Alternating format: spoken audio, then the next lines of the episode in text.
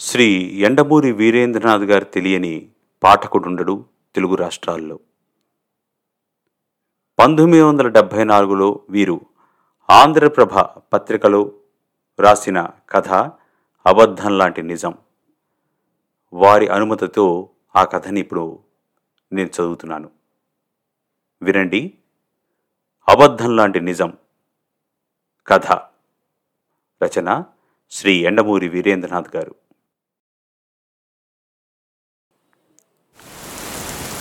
తలుపు తీసి లోపలికి రండి అన్నాడు రావు. అరుగు చివరగా నిలబడి వీధిలోకి చూస్తున్న అమ్మాయి బెదిరి వెనక్కి తిరిగి చూసింది. వర్షం విపరీతంగా కురుస్తోంది. సూరు మీద నీళ్ళు ధారగా కింద కాలువలో పడుతున్నాయి. రోడ్డు మీద నీరు కాలువ కట్టి ప్రవహిస్తుంది. దాదాపు అరగంట నుంచి వర్షం కురుస్తూ ఉండటం వల్ల రోడ్డు మీద దాదాపు నిర్మానుష్యమైంది. రాత్రి పదైంది. వర్షం తగ్గే సూచనలేవీ లేవు. ఊరంతా సద్దుమణిగింది వీధి లైట్లు పోవటం వల్ల బయటంతా చీకటిగా ఉంది. మెరిసినప్పుడల్లా నీటి మీద కాంతి విశ్లేషణ చెందుతోంది. పర్లేదు లోపలికి రండి. మళ్ళీ అన్నాడు రావు. వర్షం తగ్గగానే వెళ్ళిపోదురు గాని. ఆ అమ్మాయి ఇక తప్పదన్నట్లు ఇబ్బందిగా లోపలికి అడుగుపెట్టింది. రావు తలుపు వేశాడు. కోరున గాలి వీస్తోంది బయట. కూర్చోండి అన్నాడు. ఆమె కూర్చోలేదు. చుట్టూ చూసింది. ఆమె భావాన్ని గ్రహించినట్టు అతను నవ్వి ఇంట్లో ఎవరూ లేరు నేనొక్కడినే అని ఆమె కళ్ళల్లో లీలగా కదిలిన భయాన్ని గ్రహించకుండా "ఓ ఒక క్షణం అంటూ లోపలికి వెళ్ళాడు. శైలజ గదంతా కలయి చూసింది. మధ్యలో నాలుగు కుర్చీలు గోడకి రెండు క్యాలెండర్లు మూలగా ర్యాక్లో పుస్తకాలు గది నీట్గా ఉంది. ఆమె పరిశీలన పూర్తి కాకముందే అతను రెండు తువ్వాళ్ళు పట్టుకొచ్చాడు. వాటిని ఆమె చేతికిస్తూ బాగా తడిసిపోయారు తుడుచుకోండి అన్నాడు. అప్పుడు చూసుకుంది ఆమె తన వైపు. చప్పున తల ఎత్తి చూసింది. రావు ఎదురుగా లేడు. కిటికీలోంచి బయటికి చూస్తున్నాడు. ఒక తువ్వాలు భుజం మీద వేసుకుని ఇంకో దాంతో మొహం తుడుచుకుంది. రావు కిటికీ తలుపు వేసి ఇక ఈ వర్షం తగ్గదు ఈ రాత్రికి అన్నాడు వెనక్కి తిరుగుతూ. శైలజ సన్నగా ఉడికింది. రావు అడుగు ముందుకేసి అనునయిస్తున్నట్టు చూడండి మీరేమీ అనవసరంగా భయపడకండి. వర్షం తగ్గే వరకు ఇక్కడే ఉందిరు కానీ నాకేం పర్లేదు. రాత్రి పన్నెండింటి వరకు చదువుకుంటూ కూర్చోవటం నాకు అలవాటే అన్నాడు. సమస్యను తన కోణంలోంచి చూస్తున్న ఆ ఇరవై ఏళ్ళ యువకుడి వైపు ఆశ్చర్యంగా చూసింది ఆమె. రావు మొహంలో ఏ భావం కనపడలేదు. తుఫాను వచ్చే ముందు వాతావరణం బయట కనబడుతుంది. మీరు నన్ను ఇబ్బంది పెడుతున్నారేమో అని ఏమి అనుకోకండి. మీ ఇంటి అరుగు మీద ఇలాంటి వర్షంలో నేను నిలబడితే నన్ను లోపలికి పిలవరా మీరు? అని ప్రశ్నించాడు. ఈ మాటల్లో పూర్తిగా రిలాక్స్ అయింది. అప్రయత్నంగా కుర్చీలో కూర్చుంది. నా పేరు Prakash Rao. Mouli and Pani chartered accountants కంపెనీలో పార్ట్నర్ని అన్నాడట. శైలజ దృష్టి అప్రయత్నంగా ర్యాకులో ఉన్న పెద్ద పెద్ద బోండు పుస్తకాల మీద పడింది. ఇంత వర్షంలో ఎక్కడికి వెళుతున్నారు? అతనే అడిగాడు. ఫ్రెండ్స్తో కలిసి సినిమాకి వెళ్ళాను. సినిమా వదిలేసరికి హోరున వర్షం. మధ్యలో రిక్షా పంచర్ అయింది. వాడు మధ్యలో మీ ఇంటి ముందు వదిలేశాడు అంది. తన చూపులు నేల మీద వాల్చి. మీరు వణుకుతున్నారు. క్షణం నిశ్శబ్దం తర్వాత అన్నాడు. శైలజ చప్పున తన వైపు చూసుకుంది. నిజమే. ఎంత ప్రయత్నించినా వణుకు ఆగటం లేదు. రావు అదేమీ గమనించకుండా మీ ఇంట్లో వాళ్ళు కంగారు పడుతూ ఉంటారా? అని అడిగాడు. లేదు అంది శైలజ. నేను రూమ్లో ఉంటున్నాను. మా వాళ్ళు ఎవరూ లేరు ఈ ఊళ్ళో. మీరెక్కడ పనిచేస్తున్నారు సెక్రటేరియట్లో. రావు లేచి మళ్ళీ కిటికీ తలుపు తెరిచి చూశాడు. జుట్టు మీద నుంచి జారుతున్న నీళ్ళని ఒత్తుకుంటూ ఉండిపోయింది ఆమె. వర్షం తగ్గేట్టు లేదు. బయట రిక్షాలు దొరకటం కూడా కష్టమే. ఇదంతా చూస్తుంటే మీరు ఈ రాత్రికి నా ఆతిథ్యం స్వీకరించాల్సి వచ్చేట్టుగా ఉంది. నవ్వాడు రావు. ఆమె బిత్తరపోయి అతని వైపు చూసింది. ఇలా రండి అంటూ లోపలికి నడవబోయి ఆమె రావడం లేదని గమనించి గుమ్మం దగ్గర నిలబడి వెనక్కి తిరిగి లోపలికి రండి ప్లీజ్ అన్నాడు అభ్యర్థిస్తూ. ఆమె లేచి అతన్ని అనుసరించింది. అతను లైట్ వేసి మీ చీర బాగా తడిసిపోయింది. పిండేసి కట్టుకురండి నేను బయట కూర్చుంటాను అని జవాబు కోసం ఎదురు చూడకుండా తలుపు దగ్గరగా వేసి వెళ్ళిపోయాడు. అతని కమాండ్ చూస్తుంటే ఆమెకు కొద్దిగా కోపం వచ్చింది. తలుపు సందు నుంచి చూసింది. అతడు కుర్చీలో అటువైపు తిరిగి కూర్చుని ఉన్నాడు. ఆమె చీర పిండి మళ్ళీ కట్టుకోవడానికి పట్టే ఐదు నిమిషాల్లో దాదాపు పదిహేను సార్లు అలా చూసింది. అతను కనీసం ఒక్కసారైనా తల తిప్పి వెనక్కి చూడలేదు. మళ్ళీ అతను కూర్చున్న గదిలోకి వచ్చి కూర్చుంది. నాకు చిన్న ఐడియా వచ్చింది. అన్న రావు మాటలతో ఈ లోకంలోకి వచ్చి అతని వైపు ప్రశ్నార్థకంగా చూసింది. రావు చిరునవ్వుతో ముందుకు వంగి ఈ చలిలో కొంచెం వేడి వేడి టీ తాగితే? అన్నాడు. శైలజకి నవ్వొచ్చింది. పాలున్నాయా? అడిగింది.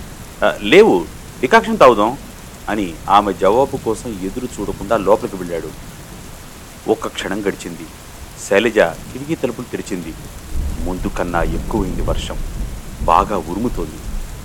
ఈ వర్షం ఇలాగే కురిస్తే అసలు జరుగుతున్నదేమిటో ఒక క్షణం ఆమెకు అర్థం కాలేదు. ఇలా బ్రహ్మచారి ఇంటి ముందు తన రిక్షా ఆగిపోవటం ఏమిటి?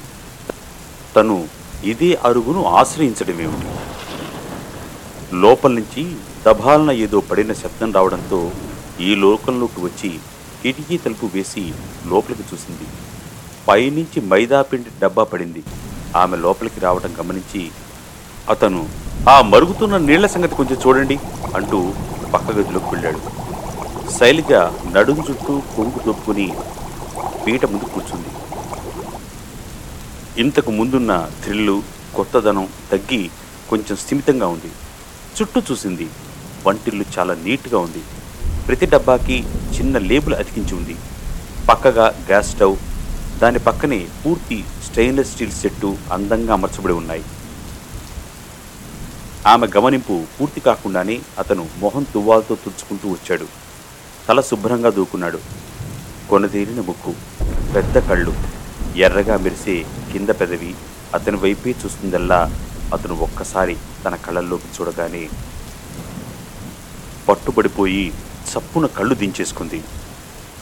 నీళ్ళు మరిగిపోతున్నాయి. తీపుడు వేయండి అన్న హెచ్చరికతో ఈ లోకల్లోకి వచ్చింది. అతను ఇంకో పీట లాక్కొని కూర్చున్నాడు. ఆమె టీ కలుపుతుంటే శ్రద్ధగా కదులుతున్న ఆమె వేళ్ళ వంక చూస్తూ కూర్చున్నాడు. అతనంత దగ్గరగా కూర్చుని ఉంటే ఆమె మనసులో అదో లాంటి స్పందన కలిగింది. ఏదో తెలియని ఆత్మీయత. దాన్ని దాచుకోవటానికి ఆమె ఏమీ ప్రీతించలేదు మీరొక్కరే ఉంటున్నారా ఇల్లంతా? అని అడిగింది. రావు నవ్వాడు. అవును పార్టీషన్లో ఈ ఇల్లు నాకు వచ్చింది ఎలానూ ఈ ఊరి నుంచి కదిలేది లేదు. అందుకని ముందు నుంచే ఒక్కొక్కటి అరేంజ్ చేసుకుంటున్నాను అన్నాడు.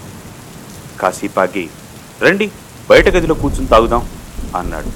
ఇద్దరూ గ్లాసులు పట్టుకుని బయటకొచ్చారు. కిటికీ తలుపు తీశాడు రావు. బయట వర్షం అలానే ఉంది. చల్లటి గాలి ఒక్కసారిగా లోపలికి దూసుకు వచ్చింది. వచ్చి కుర్చీలో కూర్చుని నెమ్మదిగా టీ సిప్ చేసాగాడు. బయట నుండి చల్లని గాలి వీస్తుంటే అలా వేడి వేడి టీ తాగటం రిలాక్సింగ్గా అనిపించింది. టైం ఎంతైంది పదకొండు. టైం చూసి చెప్పాడు. ఒక్క క్షణం మౌనం ఇద్దరి మధ్య నాట్యం చేసింది. శైలజ టీ గ్లాస్ కింద పెట్టింది. రావు తను పూర్తి చేసి ఆమె గ్లాస్ కూడా తీసుకోబోబోయాడు. శైలజ చట్టుకున వంగి ఇలా ఇవ్వండి నేను లోపల పెట్టేస్తాను. కాదు కడగాలి అన్నాడు రావు. అతను ప్రిన్సిపల్డ్ నేను కడుగుతాను అందామ పట్టుదలగా. రావు నవ్వి అప్రయత్నంగా విరమించుకుని కుర్చీలో కూర్చుని వెనక్కి జారిగలపడి కూర్చున్నాడు. శైలజ కొళాయి దగ్గర గ్లాసులు రెండూ కడిగేసి పెట్టడానికి వంటింట్లోకి వెళ్ళింది. ర్యాక్లో గ్లాసులు పెట్టేసి వస్తుంటే గుమ్మం మీద నుంచి ఏదో పడ్డట్టయింది. ఆమెకి బల్లంటే చచ్చేంత భయం. మెడ మీద ఏదో పడగానే భయంతో కివ్వున అరిచి మెడ తడుముకుంది. ఇంకా అది చేతికి తగలడంతో ఇంకోసారి అరిచి ముందుకు పరిగెత్తింది. ఆమె మొదటి కేకతో వడివడిగా వచ్చి రావు ఆమెను పదవు పట్టుకున్నాడు. దాదాపు సొమ్మసిలి స్థితిలో ఆమె అతన్ని ఆసరాగా తీసుకుని రెండు క్షణాల సేపు అలానే ఉండిపోయింది. రావు ఆమెకేమీ డిస్టర్బ్ చేయకుండా కొంచెం సేపు ఉంచి తర్వాత నెమ్మదిగా ఏమైంది? అలా కంగారు పడ్డారు. అని అడిగాడు. అప్పటికే మామూలు స్థితికి వచ్చిన శైలజ తన ఉనికి గమనించి చట్టుకున్న అతని నుంచి దూరంగా ఒక అడుగు వేసి బల్లి అంది. ఆమె మొహం అంతా చెమటతో తడిసిపోయింది. రావు ఏది? ఎక్కడా? అంటూ చుట్టూ పరీక్షగా చూసి గడప దగ్గర పడి ఉన్న పురికొస ముక్కను తీసి ఇదేనా? అన్నాడు. దాన్ని చూసేసరికి శైలజకి సిగ్గుతో తల కొట్టేసినట్టయింది. తల వాల్చుకుని బళ్ళంటే నాకు భయం చాలా భయం అంది. ఇద్దరూ ముందు గదిలోకి నడిచారు.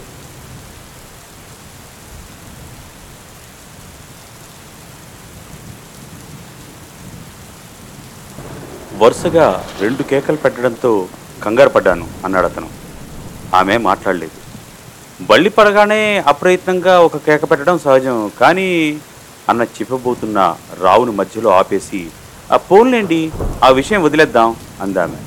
జరిగింది తలుచుకుంటే ఆమె చెక్కిళ్ళు అప్రయత్నంగా ఎర్రబడ్డాయి. నేను పక్కల విషయం చూస్తాను అంటూ అతను పక్క గదిలోకి వెళ్ళబోయాడు. ఆమె కంగారుగా వద్దు నేను వెళ్ళిపోతాను అంది అతని వారిస్తూ. రావు ఆమె వైపు సూటిగా చూశాడు. తర్వాత గుమ్మం దగ్గరికి వెళ్ళి బయట తలుపు తెరిచాడు. సరే మీ నిర్ణయాన్ని ఇక మార్చుకోని పక్షంలో అని ఆగి మీరు వెళ్ళిపోదలుచుకుంటే నాకేం అభ్యంతరం లేదు. కానీ బయట వర్షం చూశారుగా? ఈ వర్షంలో రిక్షా ఏదైనా దొరుకుతుందా అని నేను అనుకోను. అదీగాక మీ ఇంటికి రిక్షా కట్టడానికి ఏ రిక్షావాడు ఈ వర్షంలో ఒప్పుకోడు.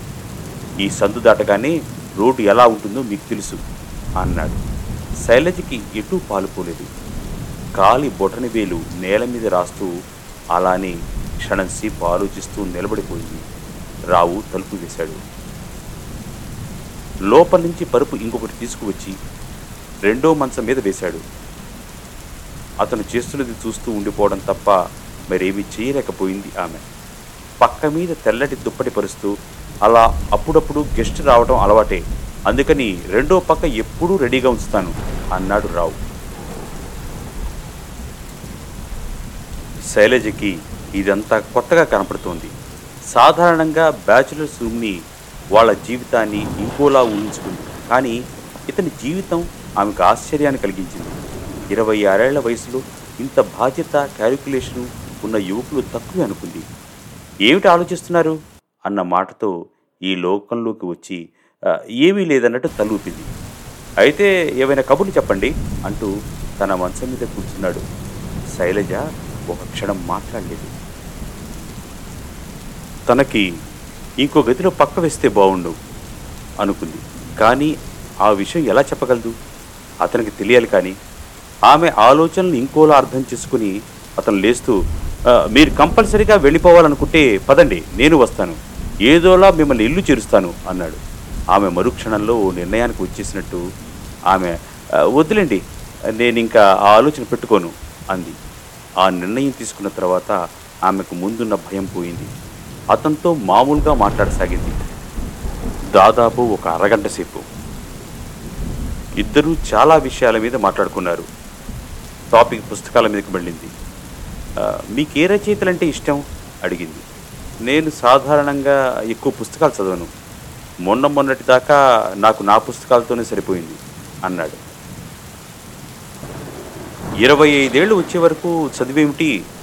అందామా ఆశ్చర్యంగా. చార్టర్డ్ అకౌంటెన్సీ బీకామ్ అయ్యాక నాలుగేళ్ళు చదవాలి. అయితే ప్రస్తుతం నీకు ఎంత జీతం వస్తుంది? ప్రశ్నించింది. రావు నవ్వి ఆడవాళ్ళ వయసు మగవాడి జీతం అడగకూడదు అన్నాడు. ఆమె కూడా నవ్వి పర్లేదు నా వయసు ఇరవై రెండు. మీ జీతం చెప్పండి అంది. అతను ఒక క్షణం ఆలోచించి చెప్పడం కష్టం. ప్రాక్టీస్ని బట్టి ఇంత అని ఉంటుంది. యావరేజ్గా బహుశా ఏడెనిమిది వందలు ఉండొచ్చు. ప్రారంభ దశ కాబట్టి అన్నాడు. ఏమీ ఆలోచించకుండా ఆమె చటుక్కున మిమ్మల్ని చేసుకునే అమ్మాయి చాలా అదృష్టవంతురాలు అంది. రావు కళ్ళు పెద్దవి చేసి ఎందుకో? అన్నాడు. తను మరీ చొరవ తీసుకుని మాట్లాడిందేమో అన్న భావంతో ఆమె ఒక క్షణం మాట్లాడలేదు. తర్వాత తను అన్న మాటల్ని కవర్ చేసుకుంటూ మీకు కాబోయే అమ్మాయిని సంతోషపెట్టడం కోసం మీరు ఎన్ని జాగ్రత్తలు తీసుకున్నారో మీ ఇల్లే చెబుతోంది అంది. మామూలు మనిషికుండే బలహీనతల వల్ల రావు మొహంలో సంతోషం కనబడింది. దాన్ని పైకి కనపడనీయకుండా జాగ్రత్త పడటానికి అతను టాపిక్ మారుస్తూ మీ అభిమాన రచయిత ఎవరు? అన్నాడు. ఆమె వెంటనే చలం అంది. చలం ఎవరో అతనికి తెలియదు కానీ ఓహో అన్నట్టు తలపంకిచ్చాడు ఆమె ముందుకు వంగి మైదానం చదివారా? అంది కుతూహలంగా. రావు బిక్కమొహంతో లేదు అన్నాడు. ఆమె మొహంలో స్పష్టమైన నిరాశ కనిపించింది. తనలో తనే అనుకున్నట్టు మాస్టర్ పీస్ అంది. రావు మాట్లాడలేదు. ఆమె ఏదో చెప్పబోతూ ఉండగా దూరంగా పిడుగుపడ్డట్టు పెద్దగా ఉరిమింది. గదిలో ఉన్న చిన్న చిన్న వస్తువులు కొద్దిగా కదిలాయి. కరెంటు పోయింది. గది అంతా దట్టమైన చీకటి అలుముకుంది పక్కన ఏముందో కూడా కనపడటం లేదు పైగా వర్షం చప్పుడు తప్ప ఇంకేవీ వినిపించడం లేదు. భయం వేస్తుందా? నిశ్శబ్దాన్ని చీల్చుకుంటూ ప్రశ్నించాడు. ఆమె చిన్నగా నవ్వినట్టు వినిపించింది. కొద్దిగా అంది. అయినా ఇది చాలా బాగుంది ఏది? ఈ చీకటి బయట వర్షం ఈ నీరవం ఆమె కంఠంలో ఏదో అస్తిత్వం స్పందించింది. రావు ఒక క్షణం ఊరుకుని మీ వెనకే గూట్లో కొవ్వొత్తి పక్కనే అగ్గిపెట్టే ఉంటాయి. తీసి వెలిగించండి అన్నాడు. అటువైపు నుంచి అలికిడి ఏమీ వినిపించకపోవడంతో రావు లేచి ఎదుటి మంచం దాని వెనక గూడు ఊహించి పక్క నుంచి దాని దగ్గరికి వెళ్ళాడు. ఈ లోపులోనే శైలజ కొవ్వొత్తి అగ్గిపెట్టా తీసుకుని లేచి నిలబడింది. అది ఊహించని రావు ఇంకో అడుగు ముందుకు వేశాడు. ఆమె శరీరం తగిలింది. ఆమె ముంగురులు చెంప సునిశ్చితంగా స్పృశించాయి.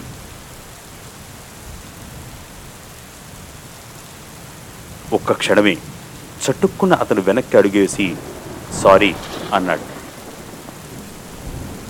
కొవ్వొత్తి పడిపోయింది అందామె. చీకట్లో ఏమీ కనిపించడం లేదు. ఒక క్షణం ఆగి దొరికిందా? అని అడిగాడు.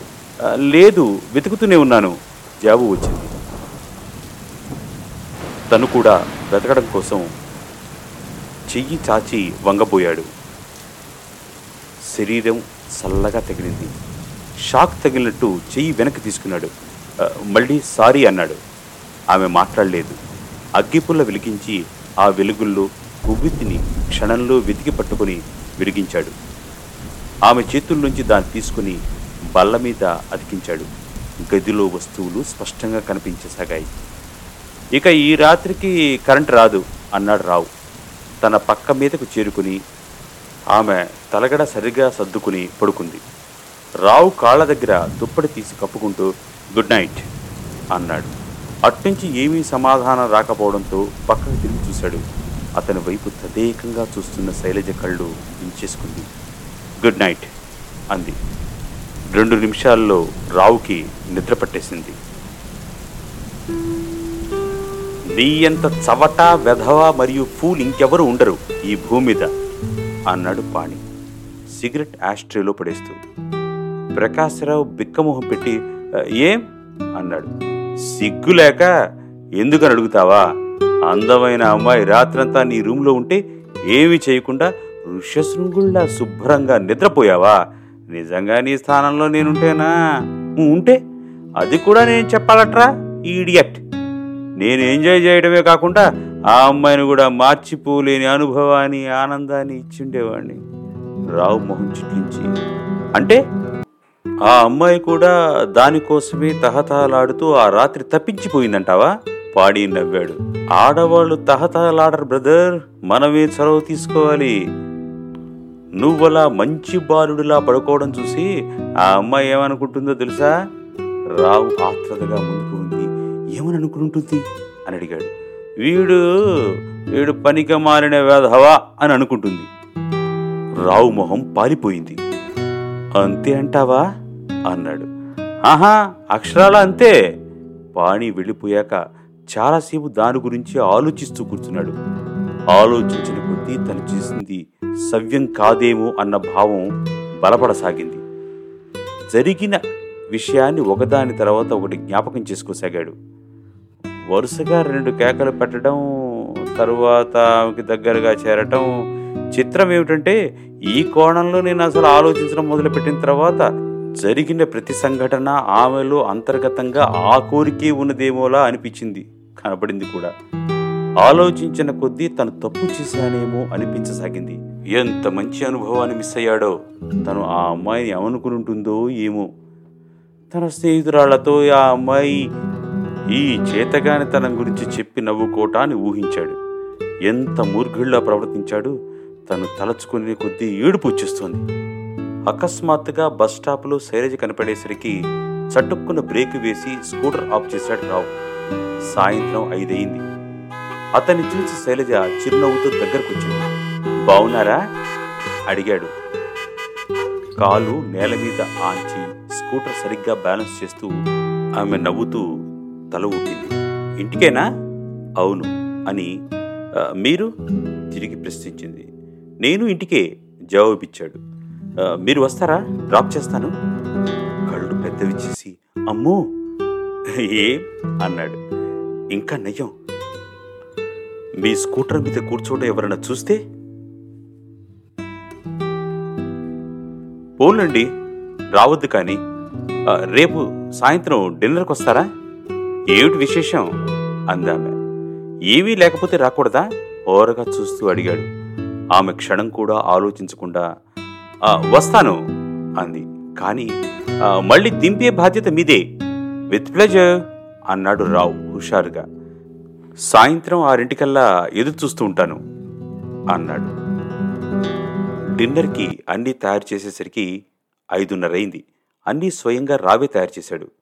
రావు చాలా స్టేబుల్గా ఉన్నాడు చేయబోయే పని అతని జీవితంలో మొదటిసారి అయినా అతనికి బెరుగ్గా ఏమీ లేదు. అతను ఇంతకాలం ఇటువంటి పనులు చేయకుండా ఉండటానికి కారణం పిరికితనం కాదు.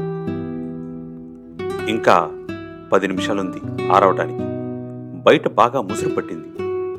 పది రోజుల క్రితం శైలజ అతనితో గడిపిన రాత్రిలా ఉంది.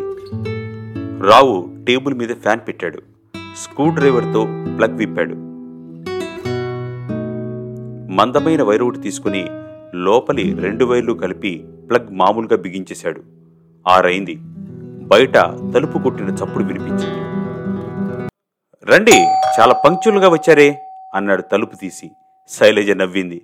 వంట అయిందా? చిలిపిగా అడిగింది. మీరు చాలా డామేజింగ్గా మాట్లాడుతున్నారు అన్నాడు. కుర్చీ లాగుతూ ఇద్దరు కూర్చున్నారు. వానొచ్చేట్టుంది అందామ వచ్చేట్టుంది అందామె కిటికీలోంచి ఆకాశం వైపు చూస్తూ. పర్వాలేదు వస్తే మా ఇంట్లోనే పడుకోవచ్చు. ఆమె వైపు పరిశీలనగా చూస్తూ అన్నాడు. శైలజ చాలా అందంగా ఉంది. శైలజ ముందుకు వంగి ఏమన్నా కబుర్లు చెప్పండి అంది. ఏం చెప్పను? నేను మీ గెస్ట్ని నన్ను ఇంకో మూడు గంటల సేపు ఎంటర్టైన్ చేయాలి అంది నవ్వి.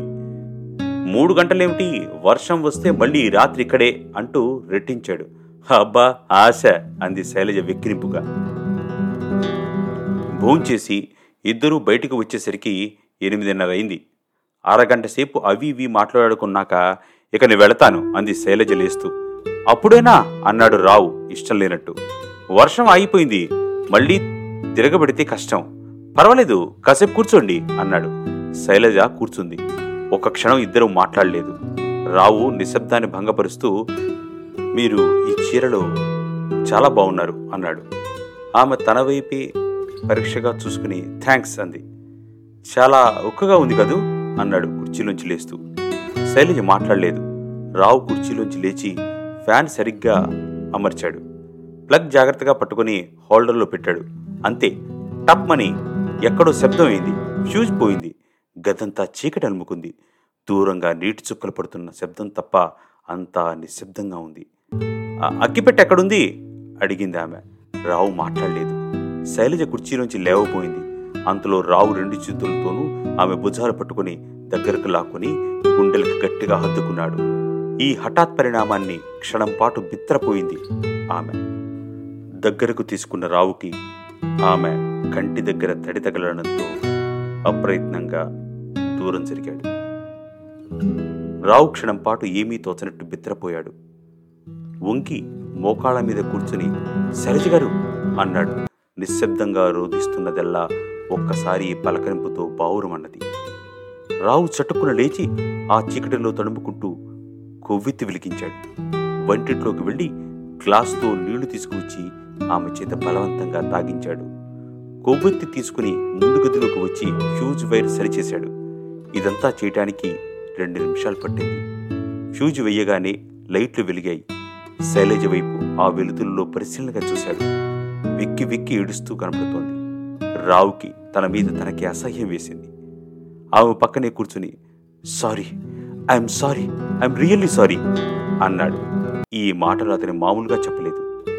అతని గుండెల్లోంచి వచ్చాయవి ఆ స్థితిలో ఉండి కూడా ఆమె అతని మాటల్లో సిన్సియారిటీని గుర్తించింది. తల ఎత్తి క్షణం సేపు అతని వైపు చూసి తల దించేసుకుంది. ఆ క్షణంలో ఆమె కళ్ళల్లో కనపడిన విస్మయాన్ని అతను గమనించి రిలాక్స్ అయ్యాడు. లేచి కిటికీ దగ్గరగా వెళ్ళి రెక్క మీద చేయి వేసి బయట చీకటిలోకి చూస్తూ నిలబడ్డాడు. అతని మనసులో చేపల కదలిక మళ్ళీ అస్పష్టమైన భావాల అలజడి రేగింది. తను చెప్పదలుచుకున్నది ఎలా చెప్పాలా అన్న ఆలోచనతో కొంచెం సేపు అలాగే ఉండిపోయాడు. తరువాత అతని కంఠం ఆ గదిలో వినిపించసాగింది. నిజానికి నా తప్పేమీ లేదు శైలజ. నిజం. ఆ రోజు మీరు వెళ్ళిపోయాక నా ప్రవర్తనని ఇంకో కోణం నుంచి ఆలోచిస్తే నేను మీ మనసు సరిగ్గా అర్థం చేసుకోలేదని నేను ఇంకోలా ప్రవర్తించి ఉంటే మీరు మెచ్చుకుని ఉండేవారనే అనిపించింది. శైలజ అర్థం కానట్టు చూసింది. అతను వెనక్కి తిరుగుతూ అన్నాడు పవిత్రత గురించి మీకు ఎటువంటి అభిప్రాయం ఉంటుందో మాకు అలాంటి భావమే ఉంటుంది. మీలాగే పవిత్రంగా బ్రహ్మచర్యాన్ని గడిపి ఎవరినో అమ్మాయిని పెళ్ళి చేసుకుని సిన్సియర్గా బ్రతికేయాలని ప్రేమకి పవిత్రతని ఆపాదించాలని మగాళ్ళు కూడా అనుకుంటారు. పోతే ఈ సంఘటన మగవాడికి సంబంధించినంత వరకు దీనికి పెద్ద విలువ ఇవ్వక్కర్లేదనుకుంటాను. ఎందుకంటే అతనెప్పుడూ జీవితంలో స్త్రీ పట్ల అఫెన్స్ చూపిస్తాడు. బాధ్యతగా ప్రవర్తించవలసింది స్త్రీయే. ఒక కంపార్ట్మెంట్లో ఒక అమ్మాయి ఒక అబ్బాయి ప్రయాణం చేస్తున్నారనుకోండి తన చూపులతోనూ సంభాషణతోనూ ఆ అమ్మాయిని కదిలించడానికి ప్రయత్నిస్తాడు అతను. వెంటనే ఆ అమ్మాయి ఇతని ప్రవర్తనకి ఏమీ కదలిక చూపించలేదనుకోండి. ఆ అబ్బాయి ఇంకా ఆ విషయం మర్చిపోయి ఏ పుస్తకం చదువుకోవడంలోనూ కిటికీలోంచి బయటకు చూడడంలోనూ మునిగిపోతాడు. ఒక రాయి విసిరి చూద్దామనే మనస్తత్వం మొగాడికి దేవుడిచ్చిన శాపం. తన పట్ల నమ్మకాన్ని పెంచుకోవడం కోసం మగవాడు చేసుకునే ఆత్మ వంచన ఇది. ఒకవేళ ఆ అమ్మాయి అతని ప్రవర్తనకి కదలిక చూపించిందనుకోండి అప్పుడు అతను ఆ అమ్మాయికి తనకి మధ్య జరిగిన సంఘటనని ఒక అనుభవంగా గుర్తుంచుకుంటాడే తప్ప దానికో విలువ ఇచ్చి ఆ అమ్మాయిని గుర్తుపెట్టుకోడు. ఇది మనస్సుకు సంబంధించింది కాదు అనుకుంటాడు. మగాడి భావనలకి చేష్టలకి సంబంధం ఉండదు. ఈ వీక్నెస్నే హైడ్ అనవచ్చునేమో. అతను శైలజ మొహంలో కదులుతున్న భావాల్ని గమనించి మీకు నేను చెప్పింది ఏది అర్థం కాలేదా అని ప్రశ్నించాడు. ఆమె మాట్లాడలేదు. అతను ఆమె దగ్గరగా వచ్చి కూర్చుంటూ నెమ్మదిగా అన్నాడు మీరు వెళ్ళిపోయిన తర్వాత ఆలోచిస్తే నాకేమనిపించిందో తెలుసా? ఆమె తల ఎత్తి అతని వైపు ప్రశ్నార్థకంగా చూసింది. రావు సంభాషణ వల్ల ఆమెలో ముందున్న ఉద్విగ్నత తగ్గింది. రావు అన్నాడు ఆ రోజు మీరు ఇంటికి వెళ్ళి వీడికి ఏం చేత కాదు పిరికి అని నా గురించి అనుకున్నారేమో అనుకున్నాను. ఆలోచించిన కొద్దీ ఆ భావమే స్థిరపడిపోయింది. శైలజ మొహం చిట్లించి అసహ్యంగా ఛీ! అంది. రావు మొహం వాడిపోయింది. నేను మాత్రం ఏం చేయను అన్నాడు శుష్కంగా నవ్వి. హోటల్లో కూర్చొని మనం ఇడ్లీని ఆర్డర్ ఇచ్చిన తర్వాత పక్కవాడు దోశ తింటుంటే దాన్ని ఆర్డర్ ఇస్తే బాగుండేమో అనిపిస్తుంది. అదే బలహీనత. పక్కవాడి అనుభవంలో ఏదో ఆనందాన్ని మనం మిస్ అవుతున్నామేమో అన్నదే అనుమానం. ఈ రెండే నన్ను ఈ పనికి ప్రోత్సహించాయి. నన్ను అర్థం చేసుకోండి. శైలజ మాట్లాడలేదు.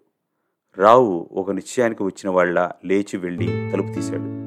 బయట వర్షం పూర్తిగా తగ్గిపోయింది. వెనక్కి వచ్చి శైలజ ఎదురుగా నిలబడ్డాడు. ఆమె తల ఎత్తి చూసింది. మన ఈ స్నేహం ప్రేమలోకి ఆ తర్వాత పెళ్ళిలోకి దిగేటంతగా పెరుగుతుందని నేను అనుకోను. కానీ మన పరిచయం ఈ అపార్థంతో విడిపోవటం నాకు ఇష్టం లేదు.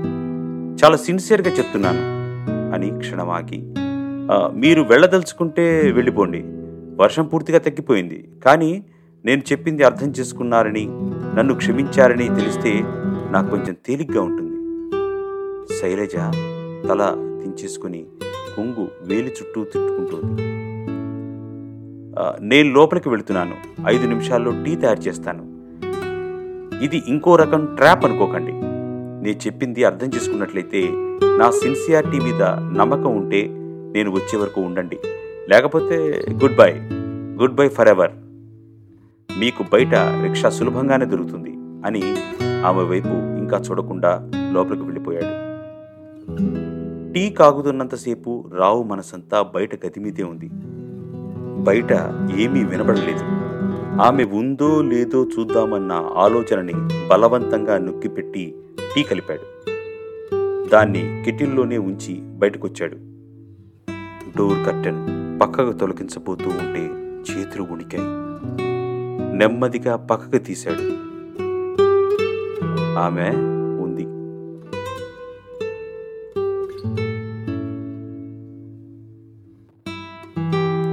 ఈ ప్రపంచంలో చాలామంది జీవితాన్ని అనుభవించరు. ప్రేక్షకుల్లా చూస్తూ ఉంటారు. మిస్ అవుతున్నామనే తొందరపాటే వీళ్ళకి ఏదైనా అనుభవానికి పురుగులుపుతుంది తప్ప అందులోంచి ఆనందాన్ని ఆస్వాదించాలనే ఆసక్తి ఏమీ ఉండదు ఇలాంటి వ్యక్తులకి.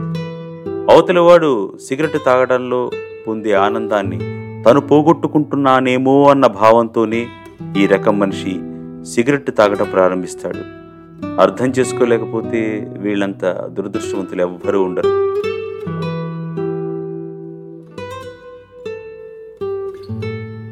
విన్నారుగా? శ్రీ ఎండమూరి వీరేంద్రనాథ్ గారు రాసిన కథ. అబద్ధం లాంటి నిజం. ఇలాంటి మంచి మంచి కథలతో మీ ముందుకు వస్తుంది కళ్యాణాస్ ఐ మై వాయిస్. నేను నా స్వరం. సబ్స్క్రైబ్ చేసుకోండి. మీ ఫ్రెండ్స్కి బంధువులకి ఫార్వర్డ్ చేయండి. ధన్యవాదాలు. నమస్కారం. శ్రీ ఎండమూరి వీరేంద్రనాథ్ గారు తెలియని పాఠకుడుండడు తెలుగు రాష్ట్రాల్లో. పంతొమ్మిది వందల డెబ్భై నాలుగులో వీరు ఆంధ్రప్రభ పత్రికలో రాసిన కథ అబద్ధం లాంటి నిజం. వారి అనుమతితో ఆ కథని ఇప్పుడు నేను చదువుతున్నాను. వినండి. అబద్ధం లాంటి నిజం. కథ రచన శ్రీ ఎండమూరి వీరేంద్రనాథ్ గారు.